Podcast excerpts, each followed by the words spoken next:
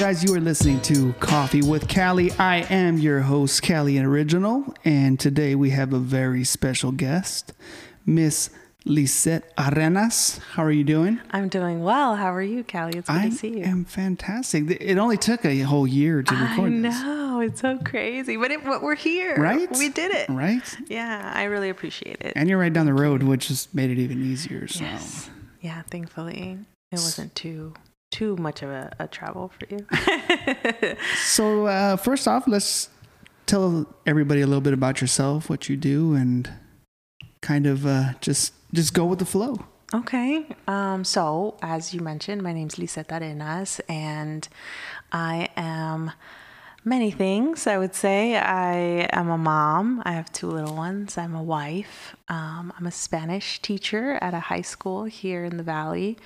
Um, and I'm a singer. And um, I am working on releasing my first ever like solo project. Um, it's called Blue, and it is an EP coming out in April, um, April 22nd specifically. So, yeah, just have a lot of plates that I juggle, a lot of hats that I wear in my life, um, but that I'm really blessed to. I'm really excited to and fortunate to um, to have to juggle. So, yeah, it's a little bit about me. So, how did the singing come along? Yeah, um, it's kind of you know, as I'm sure you've heard many people say, um, it started very young. I, I was around it a lot because my dad is a musician, and he comes from a musical family. And um, when we were kids, um, I can't say we. I was a kid. My siblings were really, really little, but we lived in California, and at that time, my dad was actually like doing little tours singing with his brother um, around different churches in Sun Valley and um, and, and in other parts of Northern California and Southern California. And so, like, I just remember and have very young memories of being at the church, seeing him performing, um, wanting to be with him, wanting to be singing. And um, thankfully, there's a few pictures where I can actually see that happening at different concerts that he would have or things like that. And so, it was just always something that was around me. It was something that I guess you could even say it was in me to want to express myself with. And so um, coming back to it now is also like a homecoming for me. Like it feels like a part of me is also coming back to myself. And so it's a really exciting thing to experience. So, how did you meet Dan Nicholson? Yeah. Um, so the funny thing is that we actually went to high school at this in the same high school. Um, we didn't really, we weren't like friends necessarily in high school, but we had mutuals, if that makes sense. Um, and then after high school, um, obviously we're each living our own lives. And then um, two years ago now, in August, I guess it'll be two years, I had been looking to get a memorial tattoo for my grandmother who had uh, passed away um, in early 2020 uh, or mid 2020. It was in June. And um, I reached out to Josh Lavario, who is one of the tattoo artists at Dodge City, and I had an appointment.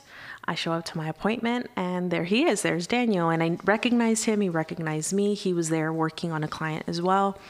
And in the background, he was just kind of playing his music, and I didn't know it was him. And we just kind of struck conversation, and he remembered that I sang, and just kind of went from there. So, yeah. So, it was a happy accident.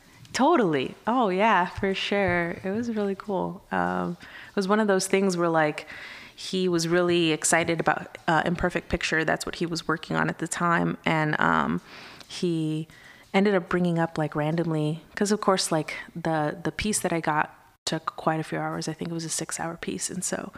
Um, into the evening, he just kind of brought up like randomly, like, "Hey, if I hit you up to sing on a song for my album, like, are you down?" And it felt very easy to say yes, which was strange because again, like I'd been completely not doing anything with music for a while, and so, um, but it just felt safe. It felt like I was in a place in my life where like I could say yes to something like that, knowing that I'm secure enough in what I'm doing that like this is just an accent to my life and not necessarily like something that could rattle anything, if that mm-hmm. makes sense. So, yeah. he spoke very highly of you.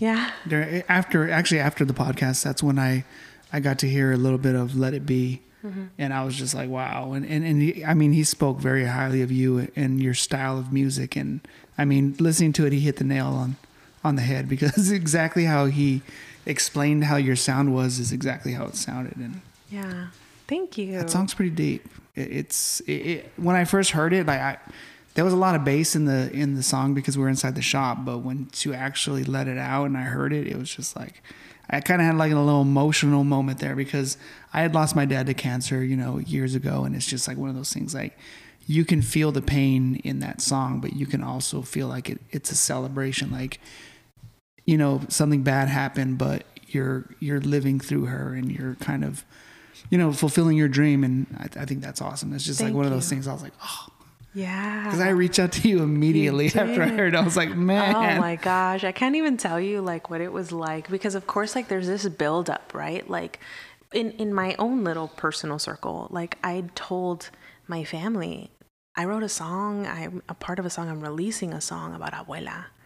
And so there was just this like heavy emotional feeling for like us to to mourn together, to grieve together. And of course, like I felt to some extent internally like my own pressure to like do it justice if that makes mm-hmm. sense. And so um here i even remember it was funny because like here of course like you talk about it you're promoting it you're you're sharing um, something that's really vulnerable um, and really kind of exposes a part of you. And um, it was funny because like the night that it was releasing i remember like feeling like i just wanted to go to sleep like I didn't want to wait up till midnight for it to release. I didn't want to like see if I got text messages or anything like that. I just felt like this need to kind of step away where my husband was even like, yo, what are you doing? Like, why, why are you not all up in the mix right now? Um, but I think it was like also a piece of me, a part of me just feeling that kind of weight of, okay, like once this is out and I release this into the world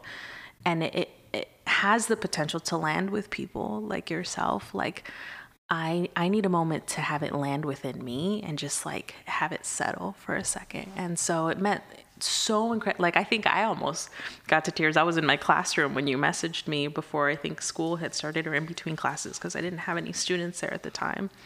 And I just remember being like, "Oh my gosh, like the fact that you felt compelled to even reach out or that you even felt like some sense of emotional release or some sense of like connection um, was kind of the point for me. Like mm-hmm. that's the reason I want to make music is to have community that where you connect over messages, over experiences. Because I think, if anything, this pandemic has made it feel real lonely out yeah, here. Yeah, it's, it's so. def- that's actually was the whole reason that I started the podcast. It's just like everything's shut down. Yeah. Now's the time to get intimate with people and actually, you know, be able to to give people exposure that ultimately they deserve because I mean the pandemic just kind of shut everybody down and right, right. Almost it, it brought out the hustle in a lot of people, and I think that a lot of people kind of use that to their advantage, and you know the strong survived on that one because your music is amazing, your style is amazing, and I mean it's unique. And I, and that's another question. Your style, how did you choose it? Is it just something that you've always had in you, or is it were you influenced by any artists? Yeah, um, it's something that I have been trying to sit with. It's a question that I've been asking myself a lot because I feel like initially um, the music that I made was in Spanish, and it was, um, uh, you know, a lot of songs that were well known at the time. Um, but that were again circulating kind of in, in different Christian church circles and different Catholic churches. Um, songs that were movidas, they made people move, they made people clap. Um, and to go from that to entering a space that's much more mellow but rhythmic but jazzy was something that I was drawn to, but wasn't necessarily something that was being heard at the time when I was drawn to it. And so it was kind of tricky. Like I wrote a few songs. I was originally trying to um, kind of, I guess, put myself out there as like a Christian artist um, in my early 20s. And I had a few songs that I was working on in a studio in California. Um, but yeah, I just didn't feel like it, my style meshed with the style of the sounds that were happening in those circles at mm-hmm. the time. And, um, and that kind of for me was enough to kind of like put a little bit of a break on it and then even just consider um, other things like going just working focusing on school and things like that and so um, i was thinking about it today i'll never forget because i want to say the really the thing that kind of was the the vehicle to like enter me in that because of my influences at the time was sister act 2 is that the one with Lauryn Hill Mm, yes, I think so. I think it's the second one. I believe so. Yeah, um, I haven't seen it in a while, so please don't quote me. But um, I just will never forget because again, Sister Act was around the the type of stuff that I was watching. Right, it's a church, it's a church referenced movie. It was a Catholic church, like it was totally in my niche at the time. And here you have joyful, joyful, a hymnal being sung that way or Eye on the Sparrow being sung that way. And it was just like mind blowing and mind opening. And it was something that I felt like I connected to, like this need to be very passionate about what you're saying. And, um, and then that like just kind of stuck with me and i just continued to listen to people who sing that way so lauryn hill um, joss stone um, of course, Jill Scott, Erykah Badu. But then on the Spanish side, um, I continued to just kind of, I'm thinking early 2000s, so maybe like your Julieta Venegas, your um, even a little bit more, I would say, eclectic sounds in, in Spanish than English, um, Enanitos Verdes, um, and just like people who were expressing through music, not necessarily like trying to fit in to a specific mold, but just like telling stories. And that's kind of what has always drawn me. Nice. And for you youngsters that don't know what Sister Act is, oh my it's gosh. a movie with don't Whoopi Goldberg. it's actually one of Whoopi Goldberg's uh, better movies, also. Oh my gosh, she was incredible. Besides Ghost. such good movies. She did an incredible job. Those movies are so iconic. If you haven't seen them, you have to watch them. They're I like so the, the first one with the the pianist oh, Alma. Yes.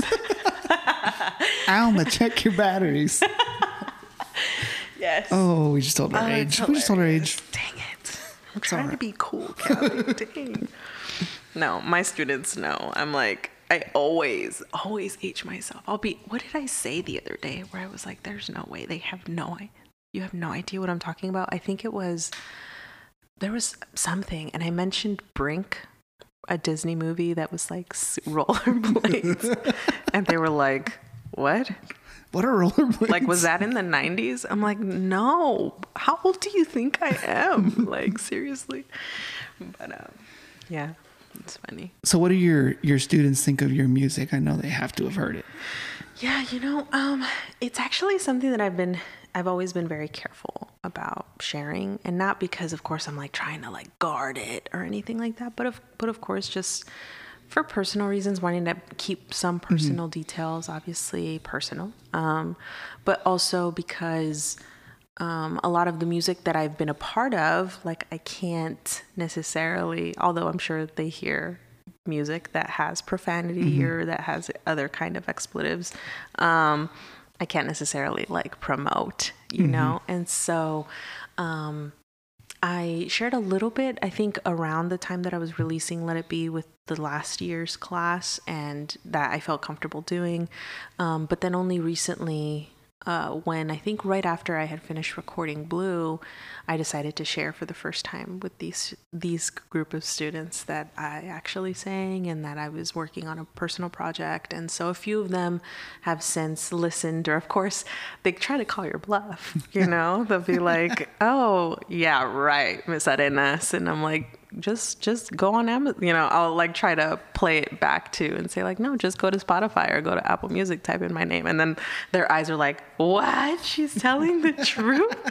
There's no way. And then they'll start listening or something like that. And so I've had a few students who've thankfully um, since followed up a few times. Like they'll be like, hey, are you excited? Like your stuff is coming out soon, and and I'll answer that. But I've kind of only mentioned it once, and I'm not going to continue mm-hmm. to bring it up, kind of thing. Yeah. So, how much work has gone into putting out your own album? Whew, that's a good question. It seems like, in t- in terms of time, like in of itself, like I can't really put obviously like a an amount, but considering that it's like written in, um, I wrote it, every song is kind of an ode to a different stage of being in love in, in a long term relationship. My husband and I are going on almost eight years of marriage. 11 years together. Oh, wow. So we totally skipped this whole like dating app thing. we never went through that. Um, and so we, you know, every, as I'm sure you um, have experienced or, or can relate to, like love in a long term relationship cycles, right? You go through moments where you're super lovey dovey, you're back in love and all of that. And then there's those times when you're just working and grinding for the dream. And that means that there's distance emotionally, romantically, to some extent, physically sometimes. Um, and so, all living all of those things and then getting to write about it, I think um, was just really, just really cool. Like it was a very interesting journey. It took maybe about a month for me to write after we selected the beats, um, and you know, it, I who knows if it could have been any quicker than that because I mean I'm you know, I was writing it in between kids' baths and putting them to bed and driving to work. And um, just as things would pop up in my head, I try to make a note in my phone. Um, but after writing it, um, we just were trying to get together to record it. And we were trying to record it initially in December, like right after the holidays. Um, but uh, a few different things went on in my personal life. We had to kind of cancel them and then we got rescheduled for the first weekend of February, and um, and I was ready. Like I'd been sitting on these, you know, for a while, and I every time I was in the car, I was practicing singing them. I was imagining changes if I wanted to tweak anything, and so I went in there prepared to work, if that makes sense. Mm-hmm. And um, and it was just really cool because um, I have to shout out um, Avondale Productions and Gmo, which is where we recorded the EP, I knew in my heart that that's where I wanted to record it um, because we had recorded um, Perfect Timing, the Underdog Music mm-hmm. Group EP there. And it was just the feeling in the space was right. Like it needed to be a place where I could vibe, where I could be comfortable. And I mean, Gmo is hands down so professional and his space is beautiful and um, and I just felt like I can come in here and just release all of these things that I've been like keeping to myself. I'd I'd try to like show Steven a few times, a few things here and there, and um, it was it was hard to kind of keep it bottled up because that's what it felt like. Like I was just bottling up all of these emotions and all of these words and ideas, and um, it was just a really cool thing. We got in there, vibed to the songs. Um, Daniel showed up, and um, it was just like one after the other. Like it was, it flew by really, really quickly. It was fully finished. Um, from and there's five songs, so from the first song to the fifth song, it was four hours. And um, I honestly thought because, you know, as an artist, I'm sensitive about how I do things. I'm thinking can always be better. Like I'm always being critical mm-hmm. about the product, right? And if it, the product is myself, I want to be able to like manage it better or or make sure that things sound the way I want them to.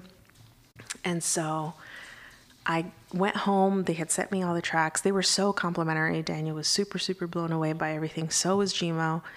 And I went home and like napped first of all. I felt like i had to like sleep after like so much that had gone on. Um, but then unfortunately just feeling really like man like did i did i leave it all out there? Could i have done better? You know?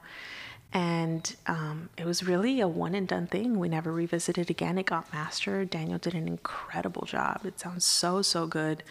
But it still sounds which was what was the most important thing to me it sounds like a person you're at a club, maybe a nice little jazz place or something, chilling, vibing, having your nice little drink, and there's a person singing live. So there's not like any super sound effects or anything, it's just vocals and that's what I wanted. I wanted it to be a very kind of personal, intimate experience and um and that's what we have. So I'm really excited. I'm really excited. I'm really nervous, but I'm really excited. Yeah. Sounds amazing. Thank you. Now here's a question that's gonna tell my age. Is it like La Bamba, like when he did like a thousand takes of, this, Oh. the same line? Oh my god, thankfully no. Thankfully and and I think that that's something to say too about just like the respect that um like Daniel has a massive standard. I had a massive standard. Um but they went together. They were complementary. Um where it wasn't like he was going to let me say something or or do something that he knew I wouldn't approve of later. So um, I personally know what you're talking about, where you like have you literally do one line and then you move on to the next. And personally, like I wanted everything to flow, so I didn't. I would do entire take, like an entire all the way through the song, and then all the way through the song again, before we started to kind of look at, okay, is there an area that was a little faulty here or anything like that? And so, I do think that it went a little bit more quickly because of that because I was focused on this if I'm singing this live like I'm imagining it at this club or whatever you only have one take to leave your impression of what the song is what it feels all of those things. And so um, it didn't take too long to accomplish that. Um, I want to say at most it was probably two takes per song before we really kind of decided if it needed more than that.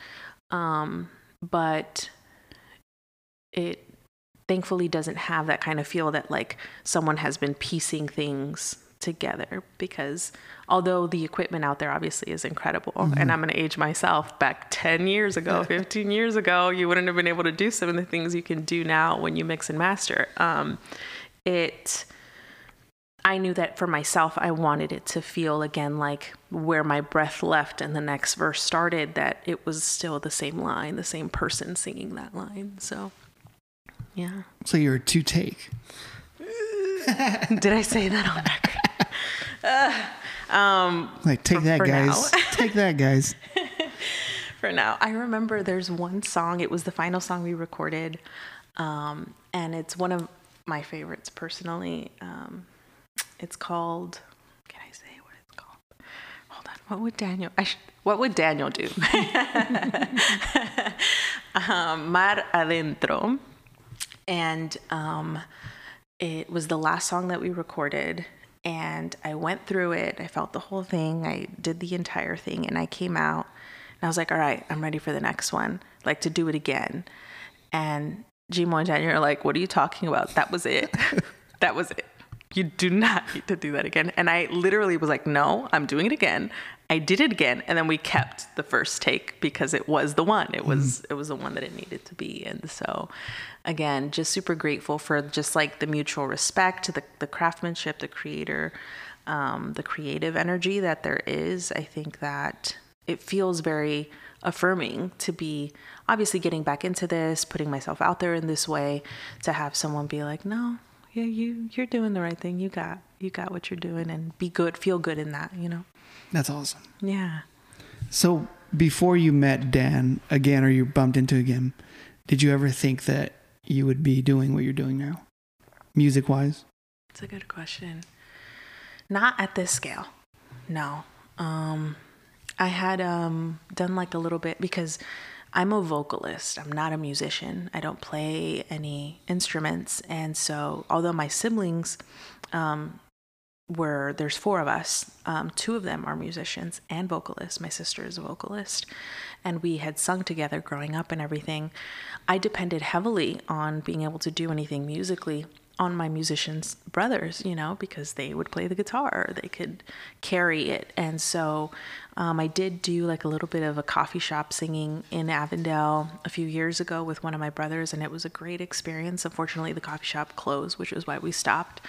But after that it just kind of felt like how else could i independently move? Because we're all married, we all have families, we all have children. Like, I can't ask them to commit to another music thing on top of what they already do um, how else can I kind of continue to express myself through music? And then it just kind of, like you said, landed on this beautiful accident where I'm talking to Daniel. And it's like, oh, yeah, there's like a beat store world now where you can, you know, find producers and, and create music that's already there. And you can just land your vocals and take it with you on an MP3. You know, it's crazy. Is that even a thing anymore? Did I just age myself so no. more? Is that, is that what it is? They still have flash drives. People still use those. Don't worry. A floppy disk? I can take it on a floppy disk. you just so, put it on my cassette tape. Yeah, exactly. Recorded it. On a CD.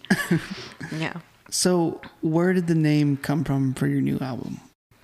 Blue, yeah. Um, it's um, it felt like water to me the album felt the ep felt like like water to me it felt very fluid it felt very flowy like entering one thing and then going into another and returning and coming back. And so um, when we were recording it um, dan asked me that. He was like hey so have you thought about it? Like what is what is it that you're feeling? And i told him i said you know it feels like blue to me. Because blue often associated with very sad feelings um, on an emotional scale, but it's also very beautiful. It's sky, it's ocean, it's um, all these things that to me also kind of symbolize like new life and things like that, water. And so um, just to keep it kind of simple and and easy to recognize, everyone's heard the color blue, you know, and and something that could kind of stick also. So it just felt like that was the feeling that I got, I mm-hmm. guess, with the with the songs. Yeah. That pretty much summed it up. That was pretty deep. I wasn't trying to go.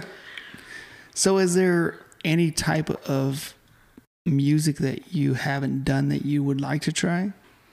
Like a different style? Mm.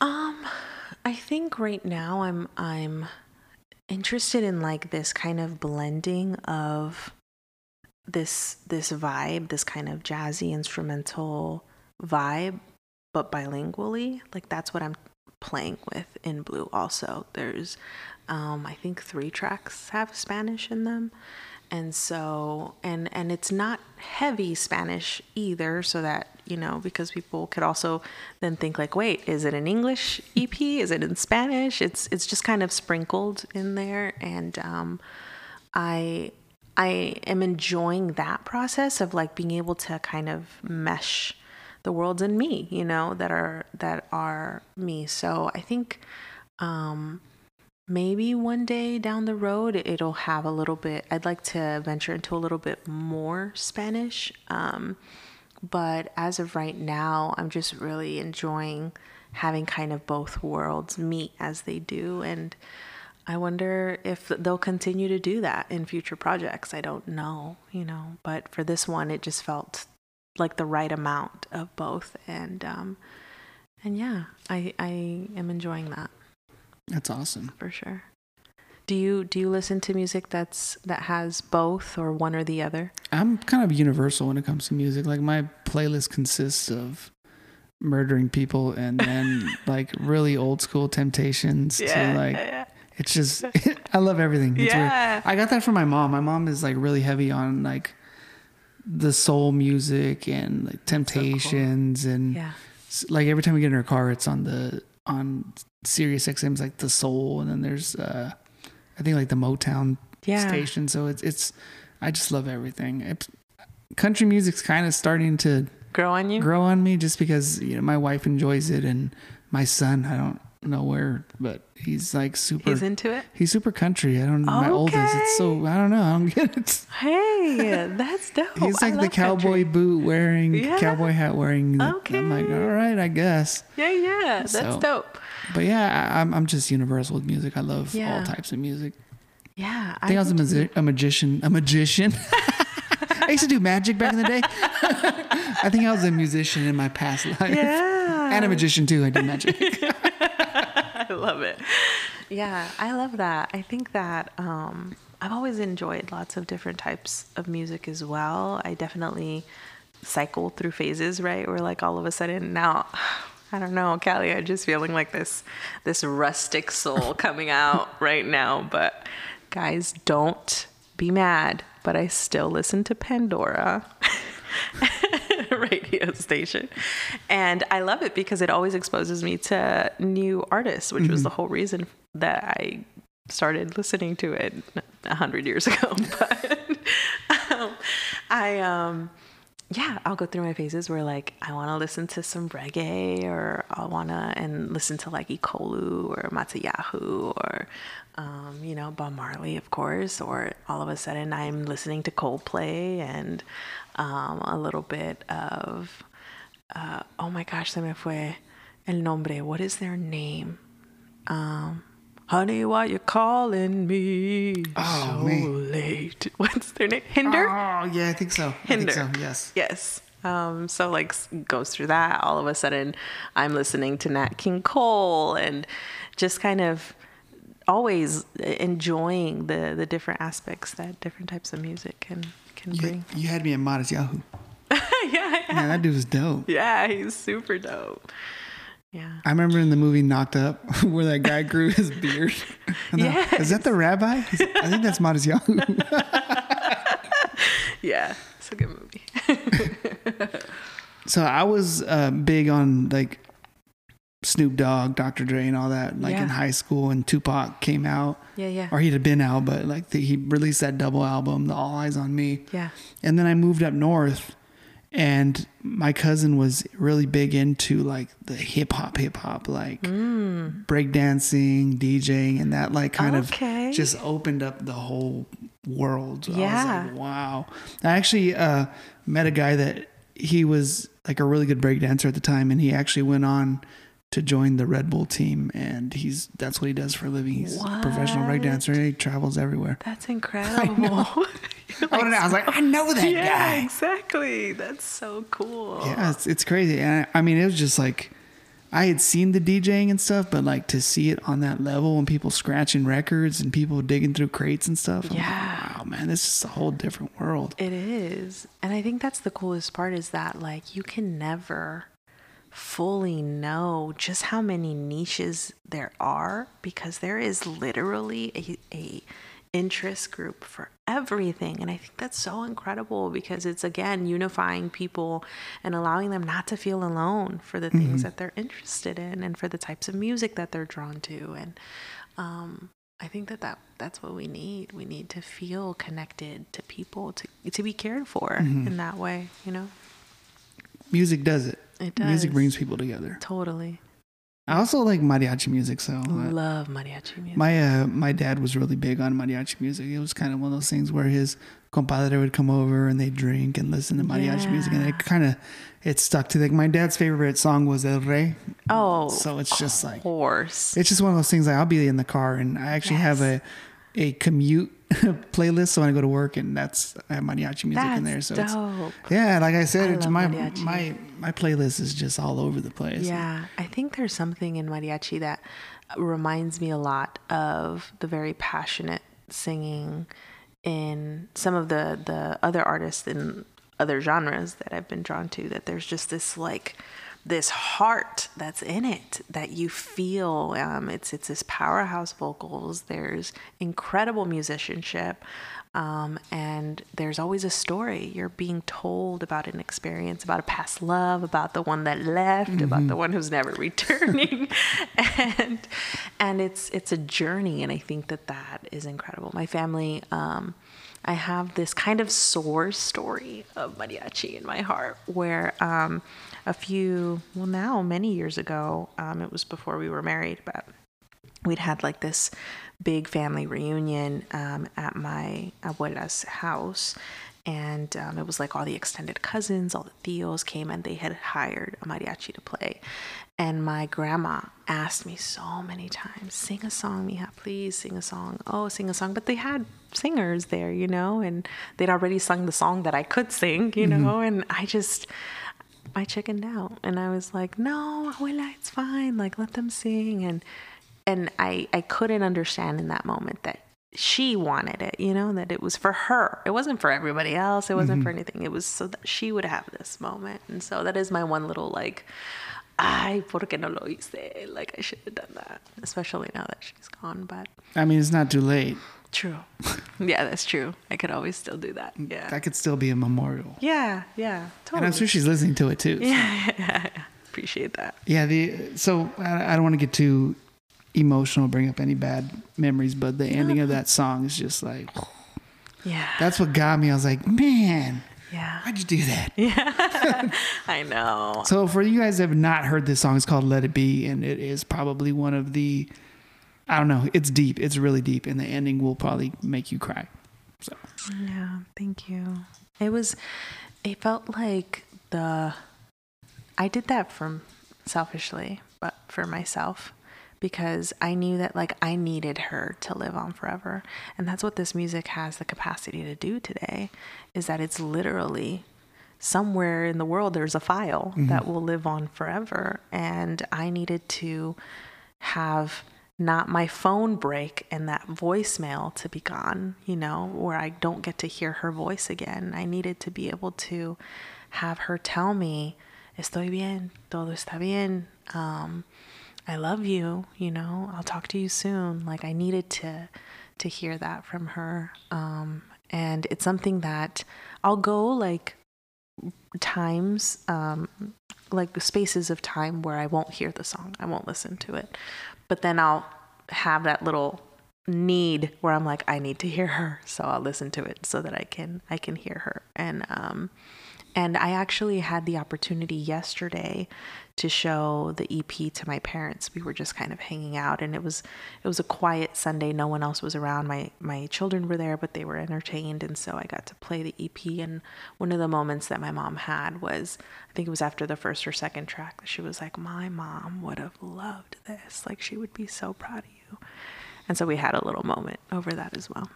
Yeah. I, I know you didn't want to talk about COVID, and I'm not going to go too oh, much oh, yeah, into yeah. it. But so my dad's cousin, which I we call them tío and tía because they're mm-hmm. older, and it's um, so they live here in Phoenix, and I work in the medical field. And when COVID hit, I went back into it. Like in the, I took a break. I I'd stepped away from that career and thought I wanted to try something else. And then I'm sitting there watching it on TV, like I need to be doing this. Mm-hmm. I need to. Mm-hmm. I this is where my heart is. I, I love yeah. helping people. So I went back in the middle of the pandemic. Just it wow. was crazy.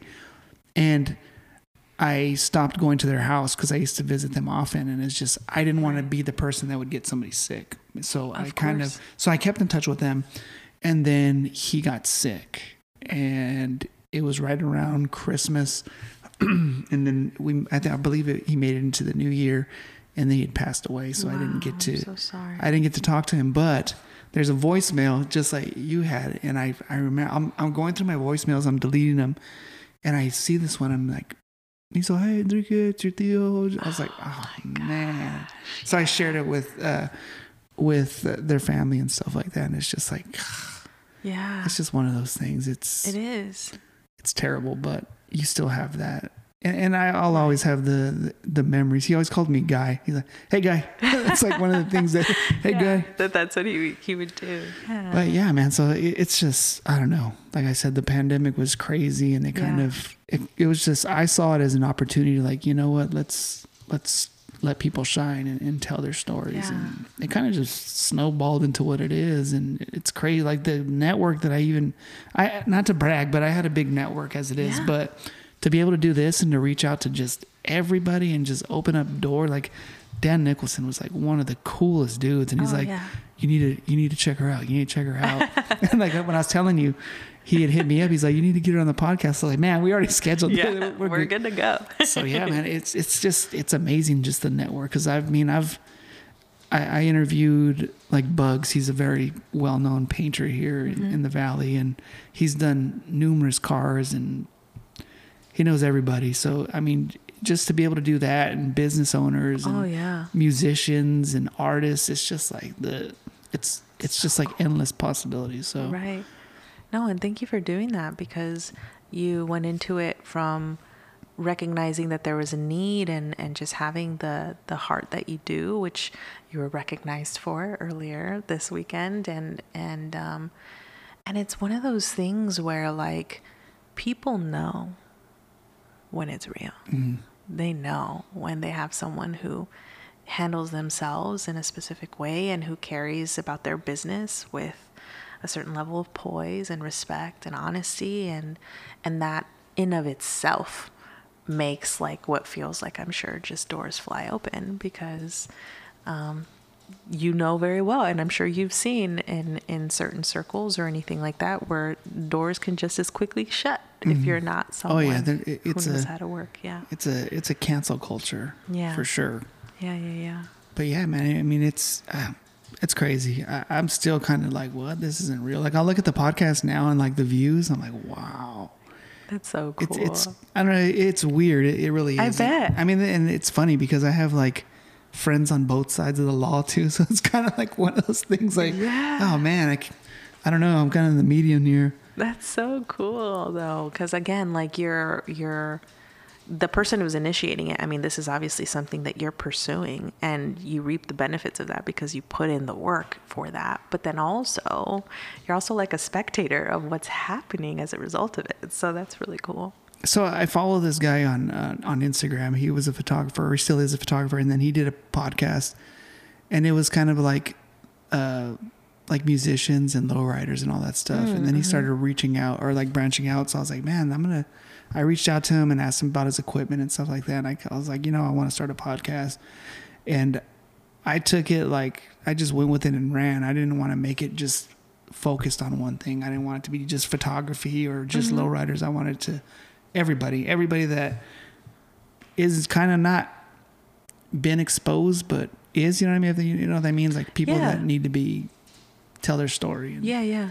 I think that that's kind of just why I started it, and I still to this day I just like man this I don't know I I never thought that this would happen. I never thought of even doing a podcast, and it was yeah. just one of those things like hey, and then I connected with uh with Bobby Anthony, the owner of of Owasa, yeah, and it was just like just hearing his story, and it just made me like man, if I can get intimate with everybody like this, I mean that's just the possibilities are endless. So Absolutely. But it's funny how you mentioned the the award, and I was eating a hamburger at the time.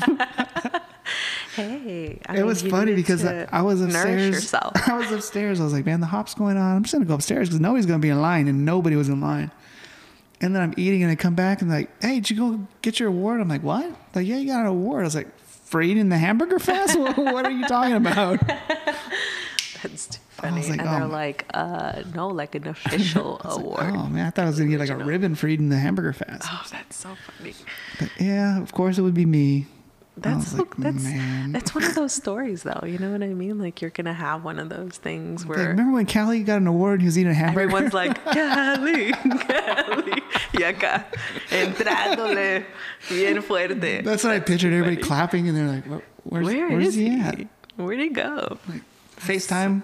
right. On Instagram Live, eating this massive burger. oh, yeah. So let's get back more into your, your, your childhood music and stuff like yeah. that. I mean, you said that it was kind of like Christian based. Was it mm-hmm. Spanish? Mm-hmm. Yeah. Yeah, it was. Um, so we had a whole little thing, like as a family. We, um, like Selena? kind of. yeah. Like, uh, what did they call? They used to call us porque éramos were four, but um, in uh, the the local parish here in in Goodyear, Avondale area, um, we would sing as the as a family, again, my my brother sing, my sister sings, um, they're musicians, and then my dad is a musician, and so the five of us would show up and we would sing church music, um, sometimes for mass or different things like that, and um, I think it was like a fellow youth group member or someone had said that their boyfriend had said like, "Oh, are we gonna go to the five o'clock mass where the Jackson Five is that the Salinas Five. um, and so yeah, so I grew up and um, we my we kind of just fell into this thing where we were a family that traveled and sang. And I mean, if you could imagine, what parent would not want to picture their children singing to God at like six years old, seven years old. You know, mm-hmm. it was it was a very interesting time because I remember, obviously, I'm already the eldest, and I have the you know expectation of my parents that I'm going to set a good example for my siblings because they watch everything I do, and I need to make sure that I lead them down the right path. But then we would show up to you know, una noche de alabanza or uh, a prayer worship night or something. And my mom would give a talk because she would preach, and then all of a sudden, here we would come up the little the little group mm-hmm. and my brother was a drummer and my other brother was on the bass and my dad was on the guitar and we were singing and all of a sudden I would be this 11 year old a 10 year old where you know grown people would approach us afterwards and they would be like oh my gosh, I wish my daughter was like you. I wish my son was like you, which at the time, of course, felt like a compliment. But looking back on that now, I'm like, your child is enough, you know, as they are. Um, I'm sure I give my parents their own set of headaches. Why can't you be like that singer up there? yeah, I know. Like, no. Um, and so it's it's it was an interesting time. And like I said, um, I actually was talking to um, another um, Guy Santos um, last week, and we were talking about how just crazy it is to like, even if you're raised under the same roof, technically, you can have very different experiences. Mm-hmm. And so, I don't know, it was like earlier in the year, we were having a conversation. Um, the siblings, we were just all talking outside, and um, someone said something, and one of my brothers was like, I don't know what you're talking about. I don't know why everybody like thinks about us as like this super crazy hardcore church going family when we were little when all we did was go to church on Sundays like every other person or every other family. And I remember like my eyes like probably could have consumed my face. I was like, did you just like black out all those years where you were like a teen like drummer for massive family retreats? Like, what are you talking about? you know? Um, but I think that me being the eldest and having that kind of responsibility, like those are my memories. Those are mm-hmm. the things that I carry with me, you know, into into my adulthood, where they were they had i think a little bit more of a balance where they were involved in other extracurricular things they were playing sports they did other things and for me the only thing i did was church and music and so um, yeah, I just think that that's one of the, the interesting things that, like, again, we, we were in the same house. We were raised by the same people, but we just l- have different scopes on how our upbringing was. You know? Yeah, me and my sister are like day and night because I'm I'm the little brother. yeah. so I mean, she was the one that went to college and became a teacher. And yeah. Me, I was got my GED and had kids at an early age, and I kind of did everything backwards. So I don't know. It's weird. Yeah, it was really hard. I can imagine being super young. Yes, it's funny because I always get like sometimes I'll be having conversations with people and like you don't know what it's like to be a single parent. You're like, actually, uh? I do times three. So yeah, yeah, yeah. That was a, I don't know. Like I said, I, I honestly I. 12 years ago, my life was not this. I was just like that guy. Like, what am I going to do? How am I going to get out? How, what? Yeah so, but luckily I met somebody that she's been my biggest supporter and she turned my life around. So it's Yeah. And it's crazy how like it can really just take that. It can take literally a single person and encounter a conversation Evie, even that will stick with you and that will just change the way you think about things, the way you move. Um, and for the better, just like for the worse, right? Um, but that's that's awesome. That's incredible. I definitely. I think you know, with my husband and I, um, we met so young. I mean, we we were around similar circles. Um, I went to like the Spanish youth group, and he went to the English youth group. Um, but we were young adults, and we started dating at like 21, 22. And again, just kind of like the nature of dating in a church sphere where, again, like you're supposed to be setting an example and things like that. Like it was very, just the option of taking the relationship more seriously was just very natural to do. And, um, and yeah, I mean, it's crazy to think about now where I'm like, wow, like we we went into it without the idea of we're going to play games or let's test the waters. Like it was one or the other. We're either going to end up at the altar getting married or like we're just going to go our separate ways. Like that's kind of how we went into it. And um, yeah, I can't imagine. I don't even know. Like, and honestly, I don't want to know, but I how things how different things could have been even if we'd waited two more years or three more years or had not taken things as seriously as we did.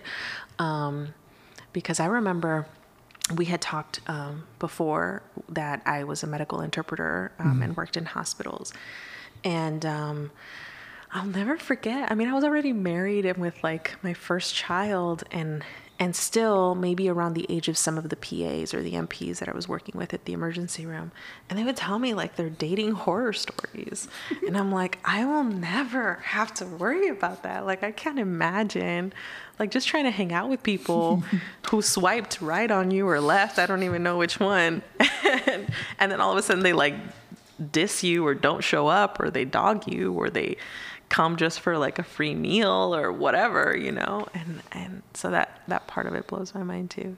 How That was back when you had to actually talk to people. true There's no text messaging and DMs and all that other yeah stuff. DM wasn't a thing i mean we had blackberry messenger which was pretty cool by the way if you don't if i swear if a kid calls that retro i'm gonna be pissed Did you say blackberry? like the fruit? What is that? oh my gosh yeah um but it it hey yeah it's so weird um it's funny now because like we'll be like i said we're not we're just in our early 30s and we will have been together by the time we enter our 40s longer than we've ever been apart you know it's one of those crazy things Enjoy your 30s. yeah, I will. 30s have been great. Hey, anyone worried about the 30s? They're freaking amazing. So are the I lo- 40s. I love them. I love them. Yeah. So are the 40s, guys. 40's a new 30. Yeah. I'm telling my age. my wife always tries to make me older than I am, but I'm 41. hey. Not 42. 40 is a good age. So yeah, my son will be 21 in the 18th of April. Oh, cool. Yeah. So I actually just met his girlfriend yesterday. He brought her by the house, so Oh, that's kind of cool. Yeah, that is I was worried for a little bit, and I was like, Ooh, I don't know. Is he gonna find somebody? Hey, he did. I know. I Yeah. think she found And- him. and he brought her home. I know, and he's met her parents and everything. they like him. Mira nomás. I know. I asked her, uh, were they sober when they met him? Because, good lord, That's too funny. I love my son, but he's annoying. he knows. he's oh, like that one. He's he's he's the oddball, but he's got a big heart. So That's awesome. Yeah. yeah. so yeah. So three kids. Here I am, the four in my forties, but Hey. I don't have to find a babysitter, which is awesome. Oh awesome. my gosh. I'm jealous. Actually, before I even continue with that, because we have babysitters who are always willing to watch our children, aka shout out to my mother in law, who is a saint. Um, yeah, it, it's it's still weird though, right? Like, I mean, of course, my children are young. They're four and six. They'll be five and seven this year, and they're in like the most independent they've ever been, obviously. Um, and it's a great age. Like we can get up and go places, and I don't have to pack a diaper bag or anything like that. I love it. So please do not ask if there's any other plans of changing our reality because there are not. um, but um, Yeah, it's one of those things where, I mean, it. You have to think about everything, you know, like how long are they there? Um, with this whole like parenting thing that is going on too, like the conscious parenting is is real. I'm I'm someone who is like in the throw throes of it and I'm like, "Oh my gosh, like I think about everything that they see, that they think about, who they're exposed to. It's a lot." So, yeah, I I look forward to the days when babysitting is is off the list for sure. And they can do dishes and Yes. everything by themselves. Yeah. Throw out the trash. Oh my gosh, that'll be the day. Or when you tell them, hey, um, it's so funny. Like, my daughter is such a free spirit. I actually see a lot of myself in in her energy. Um, and, you know, we could literally be like, Ava, go get this. Go put that away. Go put your shoes in your room. And she'll be walking past the shoes, stop at the sock, pick up the sock, and like make a hand puppet and then walk away. And I'm like, go get your shoes. Like, what are you doing? Yeah, it's it's a fun age. It's one of those things where you're just repeating yourself over and over and over. Oh yeah. Yeah. It's gonna be like that for the next Don't say that. twelve years. my kids are old and I still have to tell my daughter some stuff. Yeah. Yeah. It's like, you know, you're going to be 18 in a few days, right? Like, I shouldn't be having to tell you to do this. Yeah, man. Ugh. My daughter's going to be an adult. All my kids will be adults here pretty soon. Well, she's the last one. She'll be an adult. Yeah. So. Then off to college. Then off to college. You know, my greatest fear is What? it's not her even to college. It's like a baby coming along. Like, no, Oh yeah, yeah, yeah. no. Yeah. You better start putting all your santos on their heads and stuff. tying tying ribbons and No. man. Yeah. I'm supposed to travel the world. yeah. Uh-huh. I gotta go to Disneyland. I want to. I was hoping to wait for that trip. I want to pay seventy-five dollars a person. Oh my gosh. Yeah. I haven't even been to Disneyland in a long time, so I don't know how what the prices we're are. planning we're planning to take the kids hopefully in October because we want to try the like Halloween Mm-hmm. version. But it is stressful out here. I'm like I'm already looking at the tickets and of course they haven't even released like July tickets. So I'm like all the people who do this like probably have like an app counting down when they release and I'm going to be the one who's like finally checks and it's sold out or something. But um but yeah i'm super excited to to go to that. I think that'll be a lot of fun. We're we're looking forward to it for sure. So does your oldest know that you're like a superstar yet? um they they have oh my gosh they know the songs so they'll like sing them and stuff like that and it's a lot of fun um the other day what did he say they they've noticed that there's more momentum because like I, they had to go on a daddy date with for dinner, you know, right now, and that mommy's having an interview.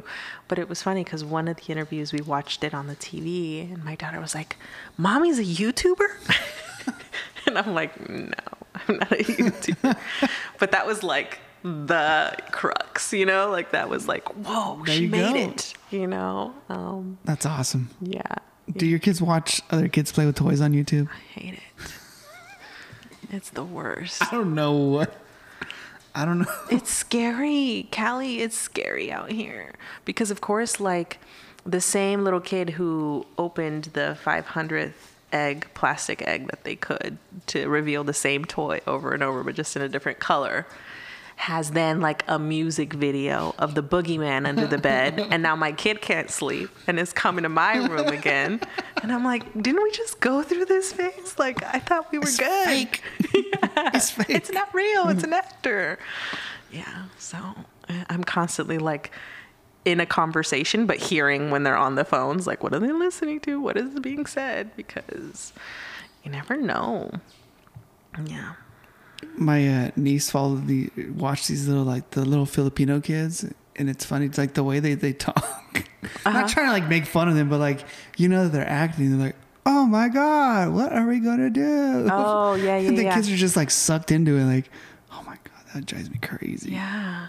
And you know what's weird? Even like the the kids sitcoms, like I've been trying to literally think about if if some of our sitcoms were as forward as they are now because like for example, there's this show that my kids watch. It's like Henry Danger or something like that on Netflix and it's like the superhero show or whatever. But they're like tweens, adolescents, and so of course they're going to have content that's a little bit more mature. Um, but for the most part like it's you know crushes and you know stopping the bad guy or whatever it is and um, but there's this little girl on the show who is so rude to everyone like bad mouths her parents bad mouths the teachers the principals and i'm like how is she getting away with this? Like, where are the grown-ups? Why aren't they saying, "Hey, go to your room"? You know, like you can't talk like that. Like, where's the lesson? Because then, after one of the shows, we like we were getting ready to leave somewhere, and my brother said, my brother, my son said something like, "Ava, get this" or whatever, and she was like, "It doesn't even matter." And I was like, "Oh heck no, you're not gonna start. I don't talk that way. Like, you better get that little."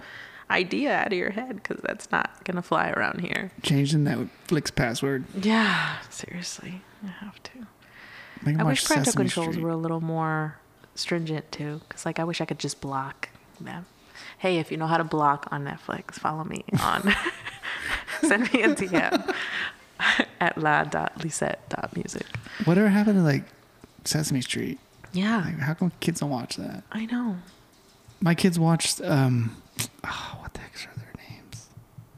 The Teletubbies. Yeah, Oh God, yeah, that was a weird one yeah, that was kind of strange. with the baby and the son. Mm-hmm. Yeah, They didn't even talk. They just made noises. yeah. Uh oh. Yeah. I didn't get it, yeah. and it was always on. I was like, ooh. It was always on. I don't Hmm. That was it. understand. It's like I don't want to watch this again. yeah, yeah. It was it was an interesting one too. Times have changed. They have. They continue to. They're still changing all the time. I think our childhood was the best. Yeah, We played outside. yeah, yeah. It was fun. Luckily, well, my daughter doesn't like being outside, so but the boys were always Out and about. riding bikes, skateboarding, doing something, and Yeah, she wasn't. yeah. I yeah. I have a lot of memories like that too. Of just like, okay, mom, we're going to the you know corner store, or we're gonna um, go ride our bikes and come back, and you just knew what time you had to be home, and that was kind of it. Like there wasn't too much, you know, wild stuff going on. There wasn't a lot to overthink about, I guess. Yeah. And I grew up in the country, so it was just like I rode my bike, I climbed trees and stuff like Yeah. that. And then I used to give my kids the freedom, like go do something, go ride your bike somewhere, and go stay the night at your friend's house. Like we'd have to know their parents, of course, but yeah, yeah. And then my mom would always give us crap, like I never let you stay the night. You always I was like. They're not. They're not me, Yeah. and I'm not you. So I will raise them right, but I'm not gonna make them stay here. Yeah. They gotta make friends, Yeah, yeah, yeah. or else I'll never leave. My plan worked. And now the last one. Right? Count down the days. Mm-hmm. Right? I'm gonna be all crying when she leaves. Famous last words. Yeah, exactly. Don't go, Mia. You can stay here as long as you want. I'm gonna turn around and be like, wait. Do you need a ride to school?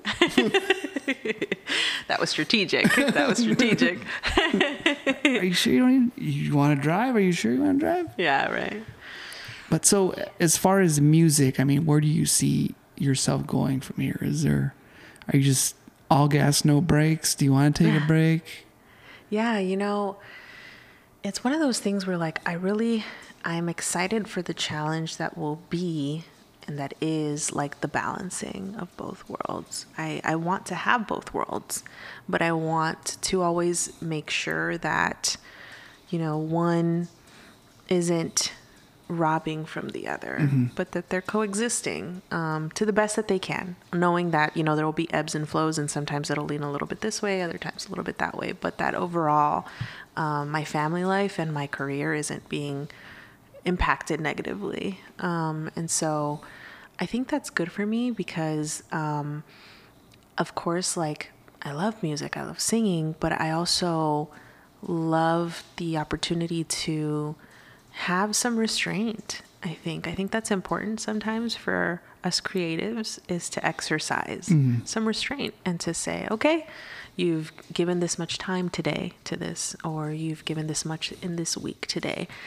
Let that be enough right now. Be grateful. Remain in that like sense of gratitude um, because I know from the earlier me who was so heavily involved, like I was always searching for another opportunity, another thing to do without sitting in the gratitude. Mm-hmm. And so I would love to to sing, to perform. I would love to see it um, become something where, hey, other people want to collaborate on a serious level. Um, I would love to be able to, who knows, like open for some people or things like that. You know, um, Stephen and I, my husband and I, joke that like, uh, like supplemental income, yeah, absolutely welcome. Like I can, it can help potentially a class for my kids or pay off a debt like always with the idea of mm-hmm. like moving forward as a family like that is absolutely something that um, i am looking forward to to seeing be a part of this as well. Um, but the most exciting part of it, I think, is just this idea of like being able to be in a room and perform the songs and have people connect with them and actually see that happen. You know, I think that that's that's really exciting for me. So, do you have any events that you are going to be performing at that you can speak about, or is that even in the works? There is something in the works. Um, the official kind of flyer or notification is kind of in that finalizing process. Um, the hope is that um, it will be an event that I can um, perform at right before the release on the 22nd, so maybe about a week before. Mm. Um, and um, that's probably about as much as I'm allowed to say at this time. Obviously, depending on, I don't know when this releases, but um, yeah, I think uh, what I'm looking forward to is that there is very serious, very concrete things being done in order to make that kind of thing happen. Um, so, yeah, I'm looking forward to that a lot. That's awesome. Yeah. So, have you had any artists that have wanted to collab with you that you can speak of? Well, I've had um, quite a few people reach out to me um, right after, I think it was the interview with um, the Maddie Ice show. I had an influx of people um, it was kind of overwhelming um, that just were like hey like you're amazing i want to do a song with you. Um, or hey i i want to do this that or the other. But they all kind of um, fizzled if that makes sense as they should. I also was very forward about like i'm kind of really pushing this right now like if in a few weeks or in a few months like you're still interested like please reach out as well. Um, but the other part of it as well is just to kind of have or maintain a little bit of um, professionalism, mm-hmm. right? Mm-hmm. Like I, I, I don't navigate my life in a way that reaches out to someone unless I mean to, if that mm-hmm. makes sense. And so it's also been a little bit of trying to decipher who's serious, who isn't serious, and also like, do we mesh musically? Like, am I also um, interested or a proponent of the the music that you make as well. I think that that's important, and um, and I have to be selective because of my career, and so mm-hmm. um, that's another facet to it as well. That's a pretty big balance you have to yeah. hold there. That I mean, it makes sense. Yeah, because you don't want to you're be at the staff meeting like did you just make a song about murder? I know. Well, yeah, or that you're a part of one, right? I mean, at this point, like you don't even have to be the one who wrote the lyrics or sang the yeah. words, but if you're a part of it, like that can be a big deal. And and since again, like my name is my name, like my artist name is my mm. actual name, um, then anyone who Google's will bring up anything you know that I'm a part of, and so I think that that's good too. That's good for me to again um, maintain myself and the reputation that I've so much has served to um, keep myself kind of clear of anything that could be misinterpreted or misconstrued, you know. So you're kind of like Bruce Wayne and Batman at the same time. kind of both. yeah, yeah, yeah. Yeah, definitely trying to like have my my little moment to shine my little light in the sky and then also get to work when I when I need to. So. That's awesome. Yeah. That's a that's a pretty busy life. I mean, it is the family life and then finding time to make music. It's it seems like it'd be kind of stressful. But I mean, since you enjoy it, it's kind of probably like a, a letting out of everything that you need to.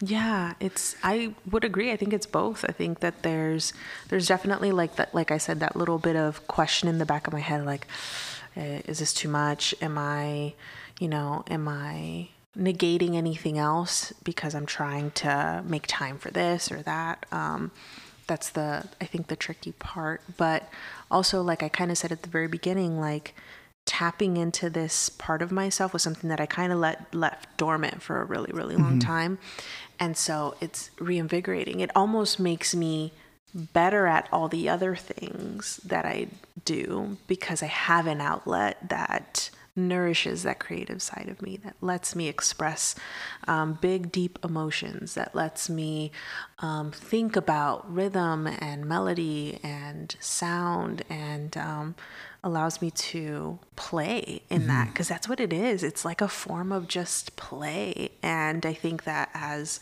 adults, a lot of conversations are being had with this idea that like you are allowed to enjoy um, things that are good for you, that like, you know, nurture you in some way. And so um, that's kind of one of those things for me. And, and thankfully, I'm in a place in my career, in my family life, in my home life, where um, it's safe to play because that's taken care of because mm-hmm. we're we're in a place where we are handling our business, you know, and um, and there's a security there where I'm not risking my family's mm-hmm. well-being to to play to enjoy. That's so, awesome.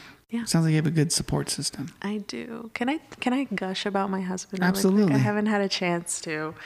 Um, he has just been incredible. Um, as you could imagine, I mean, here I am. He's my muse, right? So here's this like super personal thing that's going to be put out for the public to hear in blue on the 22nd.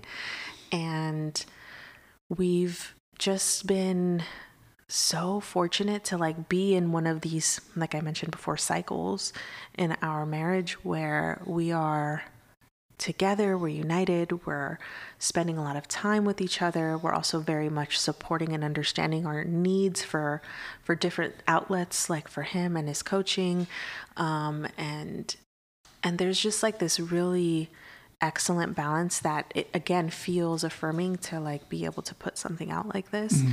Um, but one of the really cool kind of results of it is like every, anytime I listen to the EP, like I'm instantly transported to each and every stage of those things in the best way, like in that kind of reflective hindsight is the best sight. Um, and just like constantly feeling super grateful, constantly feeling like, man, I have it. Like that thing that people are out there looking for, like I have that in this person. Like I have a person who wakes up and chooses this life with me every day and like what more could I want? And he's pretty freaking badass. Like he's an intelligent guy. He's super funny. He's so he's such a like person that people lean on for all the right reasons and he just means the world to me. And so to be able to like have music out there that my kids can listen to when they're older or, or think back to um, is just also just so exciting. Like it's as much as it is something that is out there for everyone to enjoy and that I really do hope people genuinely enjoy.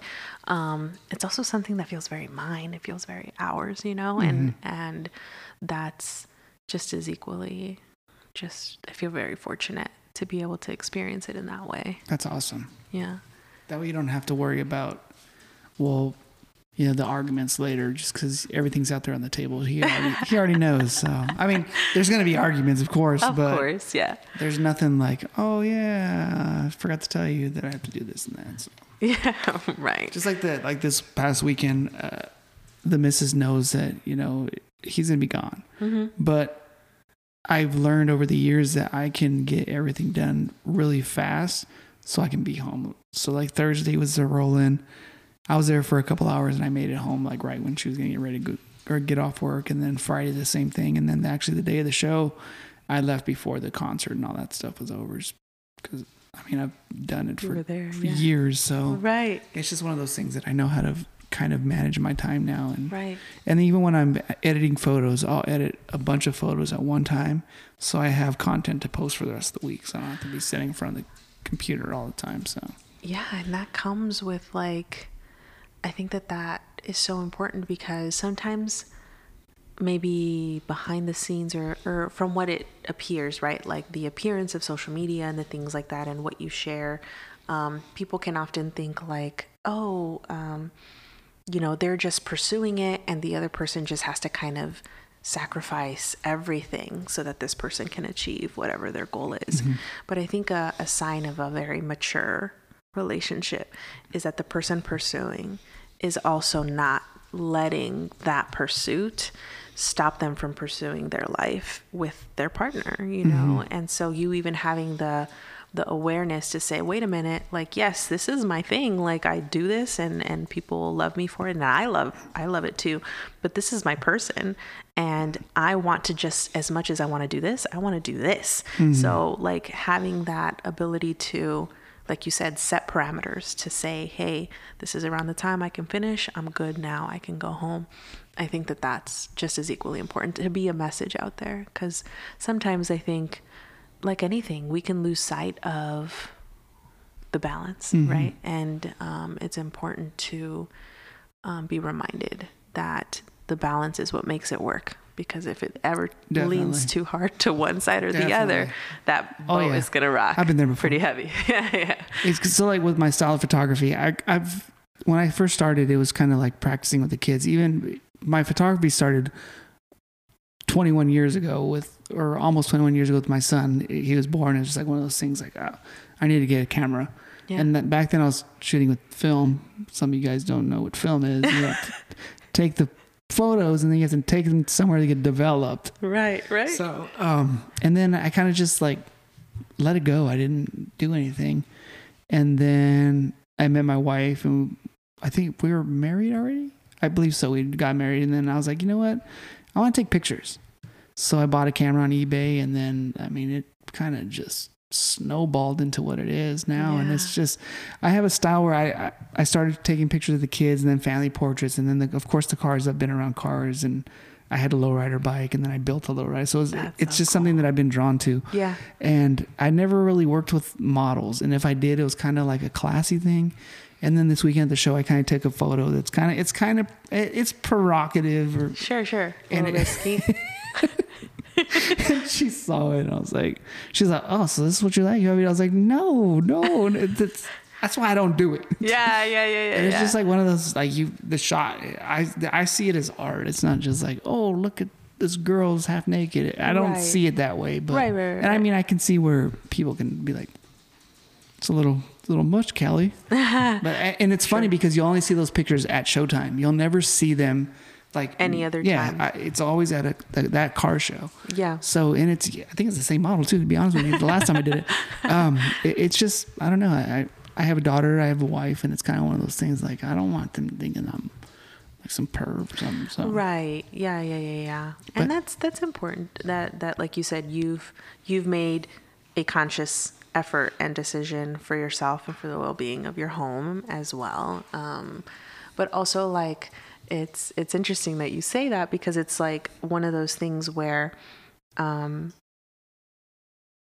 like anything, you know, at, at any given time, depending on how much time, how much distance there's been, or anything like that, where you just feel like, I want you to see me, you know, like I want to be seen by you and to be seen by you in the way that maybe other people would see that image, right? And so, um, in in so many words, and obviously I can't speak to to her meaning by that, but um, yeah, I can imagine. I can remember ever feeling like, "Hey, wait, hold, hold on, turn around, look at me," you know. there was a lot of people there. This wasn't us too. There's Right, right, right. It was a crowd. you know?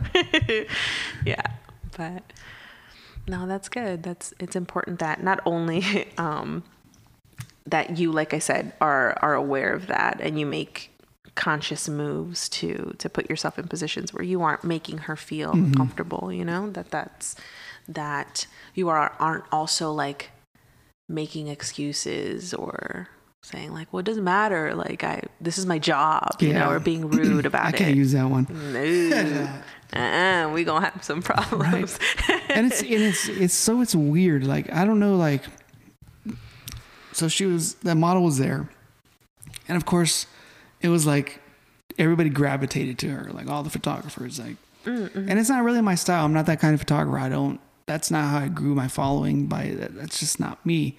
Um, but it's not even like she's pretty. Like she's, and she's a very cool, very well respected model. She's, you know, she's huge. But it's like one of those things where I'm just like, oh yeah, she's fine. I'm gonna take a picture. Like it, it doesn't do that Oh, to yeah, me. yeah, yeah, yeah. It- so it's just like it's work. It's not like I'm not. yeah, yeah, I'm yeah. trying to create art. I'm not just like, ooh, Right. I'm gonna take this picture and you know blow it up and put it in my living room or something. It's just Right. And it's not that she's not attractive. It's just like I'm not. That isn't the kind of- yeah. It's yeah. I'm not like oh my god you're gorgeous. It's here. Let me take a picture of you. Right. Yeah. No, you you were also aware of like ah her position, the cars, the cars. Some guys are gonna be like, dude, all what's wrong that. with you, man? It's just hot. Like, it's it's Hey, just to know. each their own, you know. Like I mean, yeah, she's pretty, but it's not like, oh my god, I gotta get this photo. It's just, right I could have went without, but yeah, yeah, the shot was there, so I took it. yeah.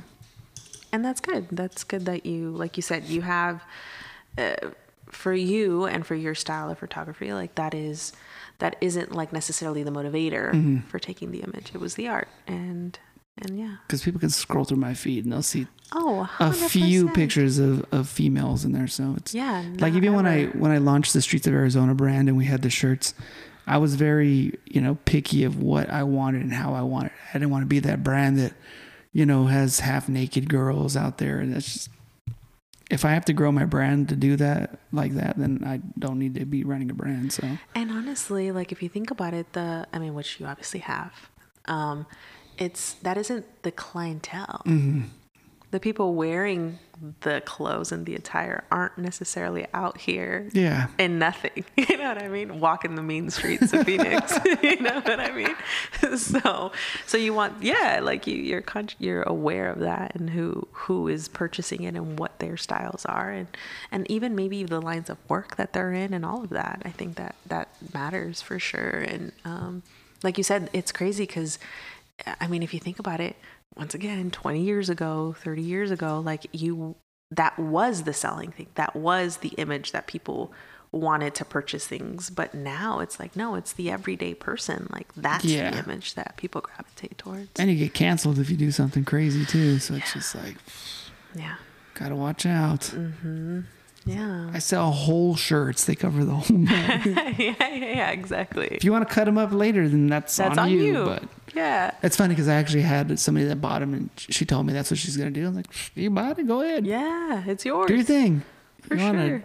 tie dye it? Go ahead. Yeah, I um I actually did that. What was it?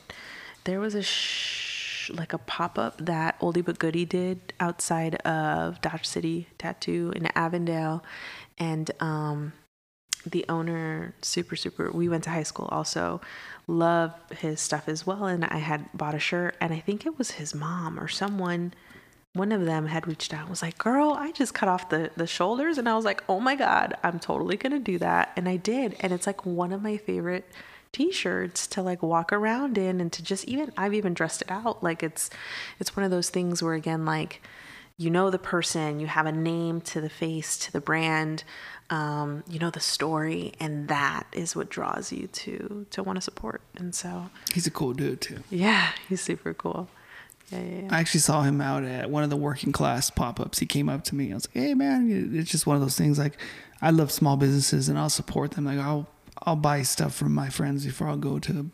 right And it, like, it's funny because I mean, I make good money, you know, and I don't go to the malls and stuff. I'm like, I'm cool with the Walmart, you know, three ninety nine Oh, yeah. shirt. yeah yeah, yeah. I don't have Let like it get the job done. I don't have the hundred and fifty dollar shoes. I got some Vans. yeah yeah So it's weird. I don't know, but that's how. I, I don't know. I don't even want to say that's how I was brought up because my mom it's kind of like fancy, and my sister's real fancy. Really, like, really. Here I am with the Walmart shirt, like it's three dollars. They're over here like, what are you doing? Like, why are you doing that? Why are you saying they were bougie? Because you guys are.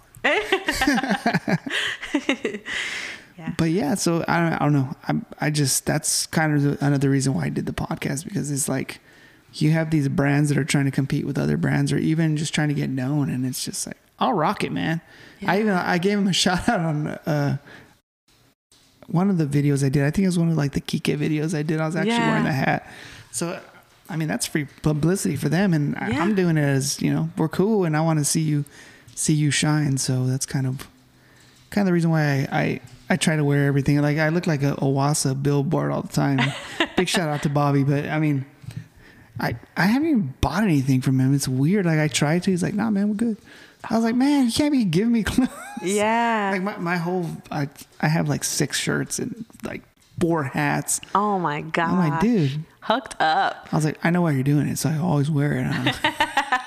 So I always have it in my rotation. so that way people always see it. Yeah, yeah, yeah, yeah. But yeah, I mean, And I love that. I think that one of the things too that um, in this whole pandemic thing that has come out is like the um, just that kind of mentality of like we got to support each other. Like I got your back, you got my back, and um, and my thing like one of the things that I've always struggled with is like the idea of like asking for a deal because we're cool. Like, no, like you're my homie. I'm gonna support you 100. Like the full. Don't give me the dis the homie discount. Don't give me the family discount. Like, I want you to be successful, and I want to provide in the same way that anyone else would provide. You know.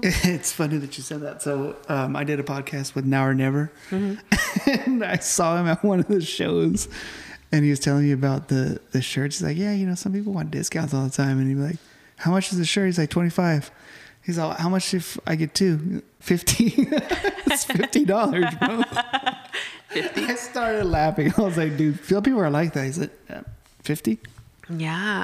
I think that's one of the things too that también you're seeing like people who are like, wait, let me barter a little bit, you know, and tha- and that's I, that's something that I remember always seeing. Like that's that's I think a natural tendency for some people. Like, let me get a good deal out of this too. But um, but the nice thing too is that people or people who are at, at those in those phases where they're growing their company to have that pushback to say nah man like that's the price that's what it is Do you say that at the movie theaters? Like, let me get two tickets for eighteen dollars. no, exactly that doesn't work that way. Let me get that large popcorn for the medium price. right No, yeah exactly and unfortunately, some people are like that. It's kind of sucky, Yeah. but yeah it's cool that people actually support small businesses. so. yeah and it's also like i wonder if it if that culture that mentality changes a little bit the more pushback there is the more that it's kind of like nah bro that's not fine Ah,